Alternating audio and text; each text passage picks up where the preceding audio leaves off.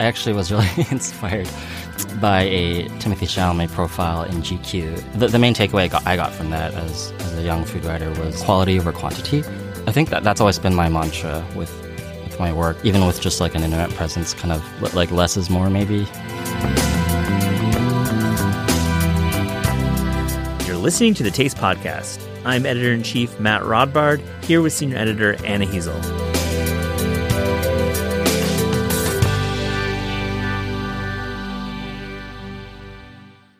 Today on the show, Matt is talking with New York Times cooking columnist Eric Kim. Also, Matt and I discuss what we've been up to for the past two years since we last dropped a Taste podcast episode. We're back, Anna. We're back. We're back. But first of all, how was hanging out with Eric? Oh yeah, Eric Kim. I, I, love this guy. He's such a unique voice. He's got this unique style of food writing, which has appeared frequently in the New York Times, Food 52, and many other publications. Eric mixes a truly lyrical style of prose with deep reporting chops and this knack for writing recipes in the most simplest form, one or two ingredients.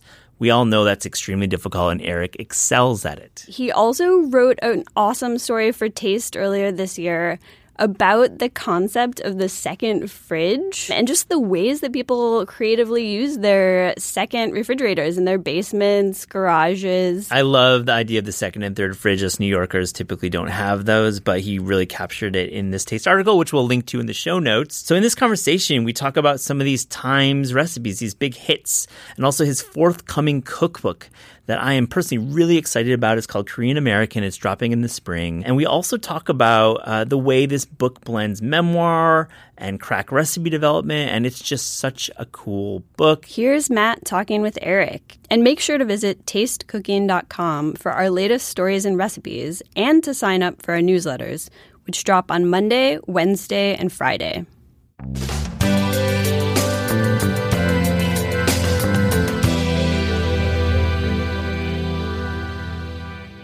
Eric Kim, welcome to the Taste Podcast. Thank you for having me. I'm sucking on a cough drop, if that's okay. Uh, you sound great to me. And we are recording this um, in September. And yesterday, you dropped your cover on Instagram.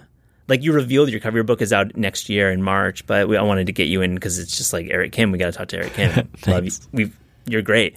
Well, how did that go? It's been a crazy week. I, I was so excited, so nervous the the feedback has been incredible, and I think it was also just a reminder of kind of readers I have. They're very engaged, and so I don't think that I have that many followers, but the ones I do have are very dedicated, and they they always like send me Timothée Chalamet photos, and everyone's like always sharing things, and so I feel very I feel very loved. Um, why why is that? I mean, I, I, have my theories, and I'll and I'll talk about it in the intro to this podcast. But I, I think um, you you do have fans, and you connect in a way that's very special. I think food writers often don't have that deep connection to their readers. They create great recipes, and you know we love the the food, but when it comes to the person, maybe not. But you, what what is it about you?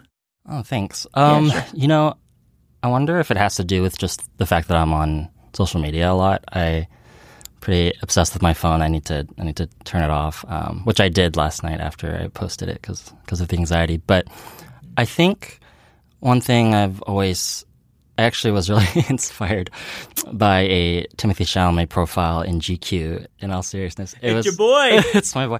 It was a really good. It was a really good profile, and it just kind of talks about how he went into the woods and was really like rethinking his career. And I think the, the main takeaway I got, I got, from that as as a young food writer was um, quality over quantity, and that's something that my boss Genevieve Ko also always encourages um, at the Times, and so I think I, I wanted to.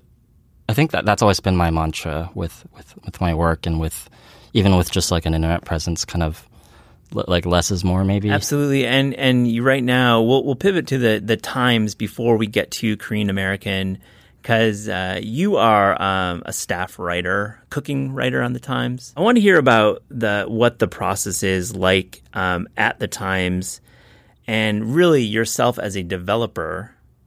What do you try to do with your recipes? You you aren't only cooking Korean food, which is the point of hiring you because you develop amazing recipes. So, what do you think about when you're developing these recipes? Yeah, I think this job was timed so aptly like right after I finished developing the book, basically. And so I had all these impulses that I learned from my mom, and I think one thing that we always had as a barometer for the recipes in the cookbook uh, was kamchunmat, and in Korean that, that like refers to like a taste that grabs you. So if we take a bite of something it doesn't grab you, then it's like not worthy of you know ex- existing or whatever. Because I think my constant worry is uh, just iterating without any variance and like copying or just not being original. So that's my greatest fear, I think. So when I am developing a recipe, I always want to make sure there's like a teaching moment, kind of like something new that I feel that I, you know, am offering to a certain recipe. It's great that you, you say that because you do teach, you know, advi- you you advise on uh, technique, but you also are really apt to take these uber simple concepts, oftentimes two ingredients like rice plus egg, espresso plus ice cream. So what dry what kind of draws you to the the, the uber simplicity, um, which many know is an, a great challenge when writing recipes too. Yeah, um, that's a great question because I would actually say that with my recipes, Genevieve helps me pull back and she helps me like knock out certain ingredients that I don't need. And my impulse is often to just really fortify with fish sauce and sugar and salt. but that's sort of my um, those are my go tos. But with those specific recipes, those were actually um, columns for the New York Times Magazine.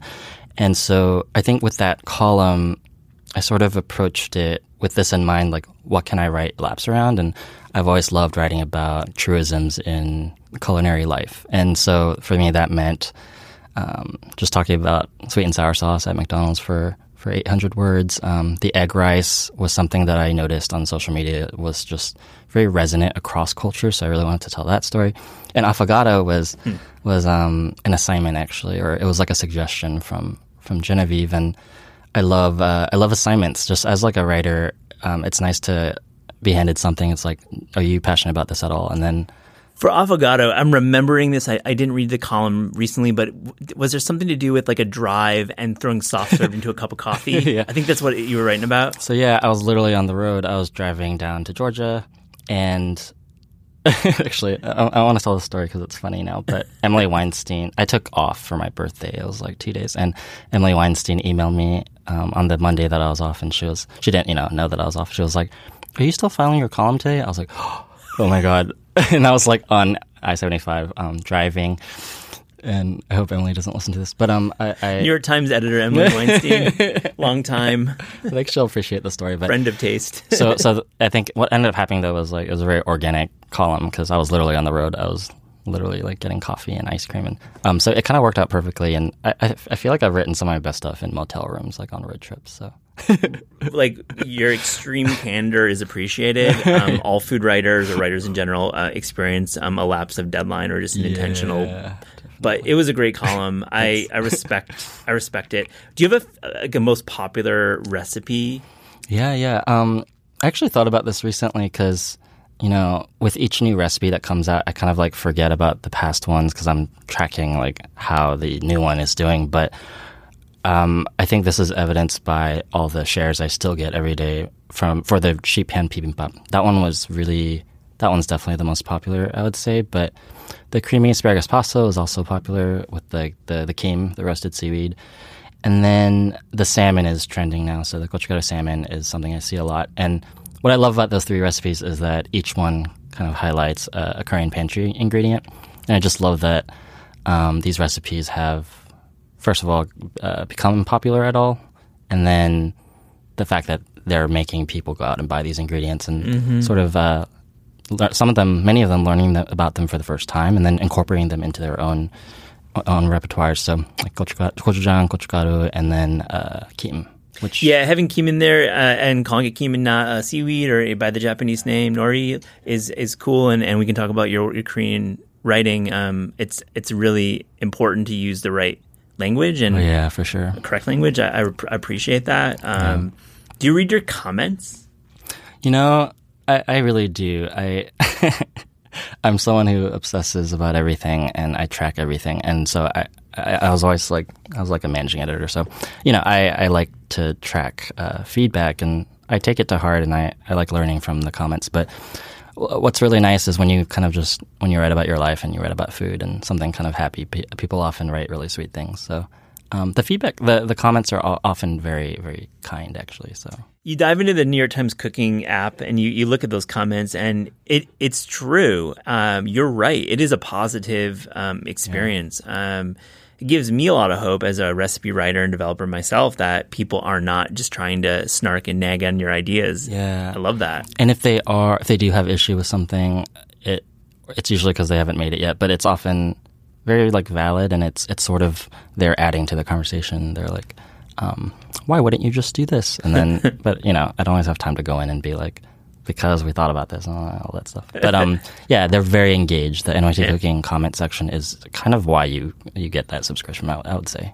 Right on. I love that. Yeah, the swaps are really good in there too, and there's yeah. a lot of just extra info. Let's talk about your your writing about so about Korean American. I, I, feel this is like a really advanced conversation. We'll probably work on something on taste closer to publication. Um, I loved editing you that I think one time. Yeah, that was like the last time, and and I got the job like right after. I know. So it was just it was that was so fun. I wrote a story for Taste about second fridges, and yeah, it was um that was really fun to work on. I'd like always wanted to write for Taste. So Thank was, you for doing that. I'm so glad I, I, got to do it like right before I joined. Uh, it's a great piece, and I, I, would definitely appreciate your working around like lots of deadlines with that. And so maybe we'll we'll work on something. But I want to hear about Korean American because I think um, having you know written with Deuki Hong a book about Korean food about five years ago came out in sixteen. You know, you there's been a lot of books about Korean food that have been published since then, and, and it's there's like a lot of interest in Korean food, and, and, you know it's it's a it's been a great trajectory, and you can look back at the listen back to the Deuki Hong interview I did with him a couple years ago. But Eric, tell me with Korean American, what was your goal in kind of differentiating it from the rest of the Korean cookbook world, and and really did you accomplish that with the book? Um, I feel like time will tell. I'm still in I'm still in the last edit, but I, I first want to say that Koreatown really influenced the book. You know, I or my book, I reference it like a couple times. There's so many. It's so hard writing about a culture that maybe hasn't written about that much, as much as other you know cuisines. Um, so you go to the texts that exist, and especially when it comes to like American texts, uh, it's it's always um, helpful to see how other people do it. And so Sohui Kim's uh, Korean home cooking, excellent book as well. Excellent book, It really helped me. Obviously, like anything Maangchi. So yeah, I had a lot of like um, influences to like kind of lead me to the right direction, and a lot of anxiety going into it because I was like, who am I to, you know, be an expert on Korean food or to talk about it? But I think once I leaned into, once I ignored that and kind of stopped worrying about that, and realized that I'm a reporter and I kind of approached the book in that way. So I feel like I, you know, I didn't get to do as much reporting as I wanted to. Um, it was going to have more of like the, the Koreatown vibe actually, but I, it was during like the pandemic and it, everything changed. So it really became like a home cooking book, and I was sort of reporting on my family. And um, there are like you know certain interviews with like um, people, like characters in in the neighborhood and stuff. I, I think what makes it different is that it's my story, it's my family story, and I think that's the main thesis of the book, which is that this is not, you know, supposed to be the one, the you know, definitive guide to Korean American food or cooking. It's it's one story, and I think it's really important that um, I always say this that the masses represent the masses, not an individual. I think it's important my hope is that this this book is, you know, just one of many that are you know going to keep coming out. Korean Vegan just came out. Um, we have her an interview with her on Taste. Good. Oh yeah, she's oh my god, she's incredible. She's such a good talker. Such a anyway, she's a.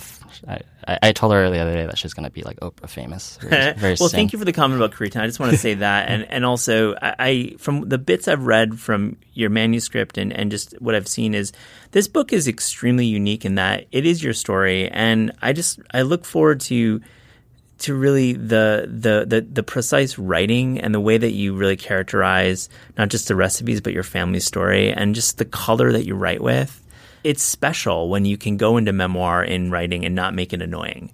I'm just going to say that. There's, there's been a lot of blowback. It's not an original thought. There's a lot of like, let's just get to the recipe. Yeah. But Eric, I really mean it. Like, your words are worth reading. And I just feel like you draw parallels with life around the world, around the country, within the Korean diaspora, Korean Americans. Your book is called Korean Americans. So I, I just, Thanks. I hope uh, folks pick up your book. I, I really, when it comes out. Thank you. Actually, like memoir is a good thing to talk about because I think once I this is the book where I like really leaned into that, and I really felt, you know, I, I think in my career I've like written different kinds of pieces, and maybe my bread and butter is memoir writing, but with this book I really kind of got to feel the power of that form, um, especially when you're talking about um, a cultural cuisine and just trying to make sure that you are telling a very specific story because it's in the specifics that you find truths, I think, and ironically, it's in the specifics that you, in the individual specifics that you get universal truths. And so, you know, even though I, I had a lot of anxiety with this book, and I, I, want people to pick it up and be like, "This is this is one Korean person's story." I, I also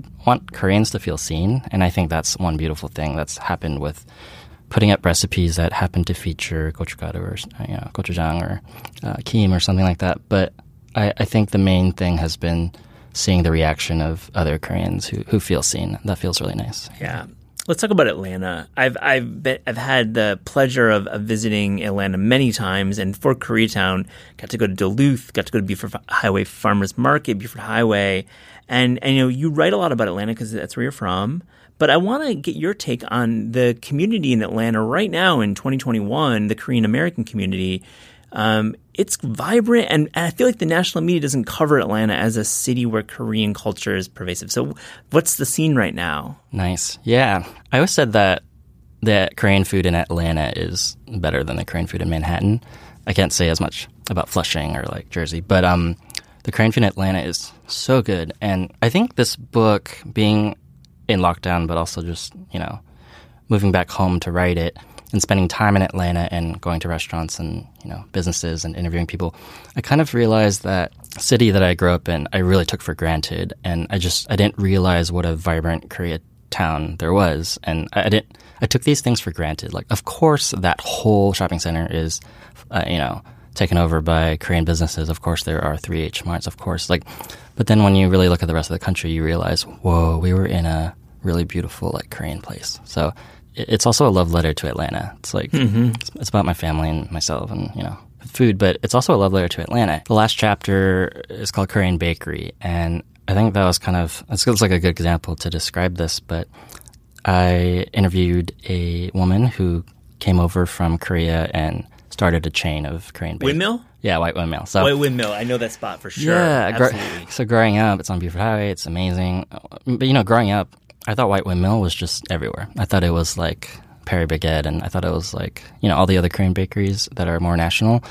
But it was just this woman, and she she grew up in a bakery as well, and she she's just she was a really impressive character, and I I think it, took me like growing up, like she was always around, like she even like went to our church, I think, and stuff. It took growing up and kind of like looking at it from a reporter angle to realize what a what a great story that was, and so she kind of starts off that chapter, and mm. I just it's a really wonderful bakery. I can't wait till you to read your articulation of the Korean bakery experience because I feel like that's um, it's very unique. You know, they, there's European influence. There's the Franken pastries with pot dogs and all that. you know, the the mashing of culture. Yeah. What's your what's one recipe from that chapter that we should look forward to? There's a chewy black sesame rice cake that I really like, and it's sort of it's my favorite Korean bakery good, which is that chewy black sesame roll. It's made with like mochiko flour and very chewy. Oh man, um, yeah. I said chewy like four times. it's it's a great word. It, it really gets the sense of what you're doing here with this recipe. Yeah, and that roll is just really moist. It's a weird word, but it's like very hydrated and it's just like, like nothing else. So I really love that, and so I I was able to somehow like turn it into a cake, and mm-hmm. the cake is really nice because when it it's just like a one bowl thing. You whisk everything together. It's cool when it bakes because the sesame seeds are half ground and half whole, and as they as the cake bakes, some of the some of the sesame seeds and the sugar they kind of like rise to the top, mm. and they mm. bake in a single line on the top, kind of like like a almost like a black sesame brittle kind of thing. It was a total accident, and I was like, that looks really cool, and I did that on accident, and it tastes really good. Oh, So yo, that's it's great. Yeah. I, I have to say, tell the story. I was when we were reporting the book. We Bill Addison was in Atlanta, working there at the time. I think it was like 2013 or 14, and he took us to the spot that uh, did undone chicken, Andong jjimdak, right? And I'd never had that dish, never in New York. Agree with you about Manhattan, at least. I, I don't I don't eat out in Manhattan Koreatown as often as I'd like to. I love her name is Han, and there's some spots there, but but Atlanta is is the truth. But um, there dishes in Atlanta that you're seeing that you aren't really seeing in in New York? Are there other yeah specialties? Yeah, I have a thing. I actually I'd love it to be to be a call to the listeners, but uh, another kind of truism or thing I realized in Atlanta was that this chicken wing that I took for granted was maybe a very Atlanta thing. So, like, I always thought Korean chicken wings were this very like dry, slightly moist, but like it's like mostly like a dry wing, very very peppery, very Tabasco-y, hot saucy, very vinegary. Um, it's very sharp and so delicious and like nothing else. It's kind of like a buffalo wing, but a little more like concentrated and, and pep- more peppery. But um, I was talking to my dad, and he's kind of like friends with one of the guys who started the one of the first restaurants in, in Atlanta. And because of the history, it's so it's so new. I started to wonder if maybe this is a this is a theory, but I started to wonder if maybe it was like the Mexican immigrant population and the Korean immigrant population that like kind of came together in restaurants and um, they created this wing and it was very popular in Buford Highway and it's kind of like the hot wing you can you might find at like Atlanta Korean uh, hot wing restaurants and I think it might be very particular to Atlanta. Um, it's like you can get fried chicken up here, but it's it's always going to be like more Korean, like Korea Korea style, mm-hmm. with like the yangnyeom seasoning or um, you know just plain or you know whatever they have now. But so yeah, this is like a very That's Atla- cool. I like that. I think diving. wing. In those those kind of regional like dishes and the way that you're articulating is is why I look I look forward to reading your book and and your work at the Times. And I want to hear, talk a little more Times because I saw this tweet that kind of lifted the curtain a bit um, at the New York Times food desk. I can't remember who tweeted it, but I believe it was to you. Is are you a Dukes or Kewpie person? or, or no, no, let me get, get, get it straight. Are you Dukes or Kewpie Hive? So, Eric, are you Dukes or Kewpie Hive? I'm neither actually. so um, yeah, I've always it's kind of like we can talk about salt maybe or maybe we shouldn't, but um. Uh, my my kind of secret is that I love Hellmann's, and I've always been a Hellmann's guy, and I think it's the flavor fits my palate. I like that it's kind of softer and gentler, and it's also what I grew up with. And um, Kewpie is you know Kewpie is really good, but it's a little strong for me. It's strong, and You're, you've taken zero money from Hellmann's, just to be clear. yeah, yeah, yeah. Okay, exactly. Figured so. um, yeah, I agree. Hellmann's is dope, and it definitely has. I love the way you just said soft because it, it is. It's like a softer MSG is through like driving its way through Kewpie, and then Dukes. What do you think about Dukes? What's your take on it? It's like tartar and it's more flavorful, but yeah, you know, it is a thing where it's only the Dukes people who are, you know, have their fists up and they're just like Dukes is the best. But you don't see anyone, you don't see any Hellmann's people being like Hellmann's is the best mayonnaise. You know, I, I, so it's a, it's a really funny kind of behavioral thing I've noticed, and I think that happens when it's a regional thing and you're trying to like claim it as your own. And Yeah. it makes sense. Yeah, I mean, talking about mayonnaise is is just fun. Great names. It's great on every, everything. I believe fully, though ranch is probably my favorite condiment of that ilk. um, what are you looking forward to this fall for cookbooks? I wanted to ask you um, because you know these books that are coming out right now, a really special you know selection of books because these are quarantine books. These are books that are written during the quarantine, as your book was written during the quarantine. So I, I feel um, it's important to call that out and talking about the fall season, the spring season of next year. Like these books were written under tremendous circumstances. So um, just get that out of the way first. But what are you looking forward to? When it comes to fall, um, I've actually one thing I've really gained an interest in over the pandemic and over the course of writing this book was was baking. So I'm really looking at Vallery Lomas's like new book. It's it's wonderful and for obvious reasons. And you know Jesse Szewczyk, um, who just full disclosure is a friend, he he wrote cookies, and I think it's I kind of saw like you know the behind the scenes of that whole process and there, there's just so much heart in, in, in Jesse's book and it's it's also innovative. Like uh, if you've ever had his food, it's just he, he like cooks really well. So the cookies are. I'm excited to try some of them myself because they they just they sound really delicious. Yeah, they're really inventive and Inventive, and, yeah. and straight up. Vallery and Jesse are booked for the show, so I don't Oh, know good. when this is coming out. Nice. they may have appeared before in the feed, they may appear after, but those are two. I'm love them you- both. Yeah, as Yeah. people too. They're just great people. Great folks. We ask everyone on the Taste Podcast, what is your dream cookbook or food book? If you were given unlimited time, budget, and really all the space you needed to write, what would it be, Eric? I thought about this, and the real answer is something that full disclosure I like. I don't want to talk about because I think I'm gonna like pitch it some soon. but I will say one book that I really would like to do is, you know, just like a, a hundred dinner recipes. Like that sounds. I would have to come up with an angle that, um, you know, is, is is new and feels feels right for me. But I think I want to to explain that it's because you know, I I, lo- I thought this book was really wonderful to produce for obvious reasons. Like I was cooking with my mom for a year. So rewarding learning about your heritage and your past and your your own hometown. A lot of good things, but there were parameters, right? Like it had to be Korean and, and American. So there were there were parameters and there were, there was a lot of invention that came from that. But I really just want the freedom to develop a book that has that's in the general cooking category. Not to take away from Korean American, I'm so proud of it, and it's a great intro. But I, I just want to, I just want to be able to write about what I want, and I think it's almost, it almost feels political to like want to write just a regular dinner book like every other white writer out there. So yeah, Great answer, and I I really encourage you to continue writing. Um, you know, from the road, yeah, from the missed deadline, and, and just writing with the spirit uh, that creates these just wonderful recipes, but also stories. Eric, Thanks for the permission. yeah. no, I'm just I just can't wait to to to watch your career and just all the all the books you're going to write. Thank you so much. Thanks for having me. This is, uh, I've like been a taste fan for a very Oh, long time. Yeah,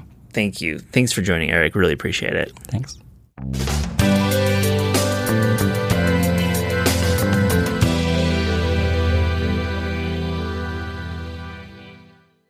Anna, we wanted to close our first show back with a little, we'll call it a FAQ to answer some of the questions about a return to podcasting after over two years off the air. So, Anna, tell me, what is up with this cookbook you've been writing? I want to hear about that first. I am writing a book all about canned fish. So, my apartment right now is pretty much filled to the brim with canned fish. Small New York apartment and probably like 200 cans. of Like fish. total prepper style. I love it. Yeah, I'm ready for anything. Blizzards, come at me. Why land on canned fish? I love this idea. Is it something I know you'd written about it in taste, but what what landed on? How did you land on that? I mean, tin seafood in general connects so many different cultures and cuisines together, and it's such a special thing to collect, to bring home as a souvenir from a trip, to give to people. Yeah. And there are so many ways to enjoy it straight out of the can or by cooking it into recipes. So cool! I can't wait till it come to come. When's it coming out?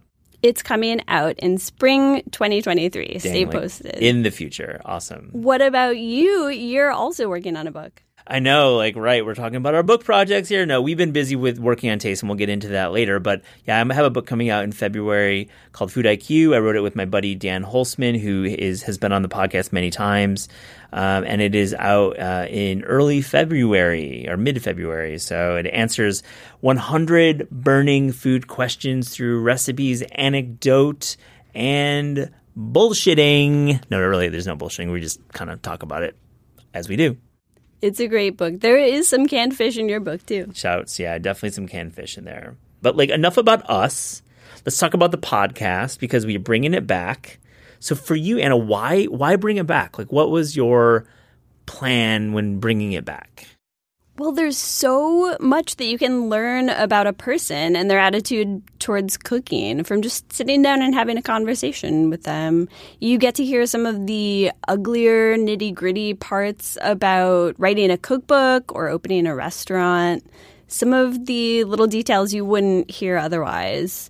But you also just get to hear amazing stories from people. Like when we had Dorie Greenspan on the podcast, and she talked about in like 1993 working mm-hmm. for the Food Network and how scrappy and DIY it all was. Yeah, I love that episode. It really takes you back to a time when food media is much different. And we often do focus on the food media and the writing of, of about food and cookbook authorship.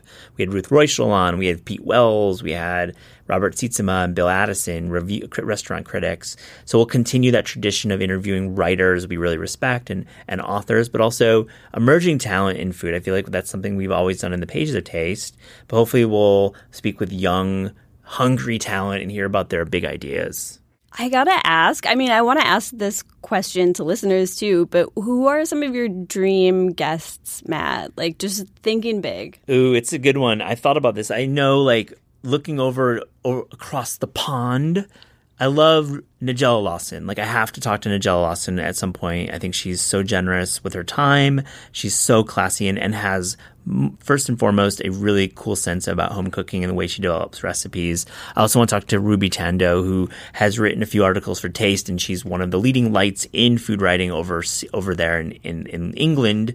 Uh, and lastly, I think Gary Shteyngart, a novelist um, who I've I've kind of known through email over the years. I think he might be stopping by at some point. So I look forward to that. That's awesome. Yeah. For me, it's all about um, I'm gonna say like childhood heroes. Like I would love to sit down and talk to Rachael Ray. I've been oh, watching oh, yeah. her show forever.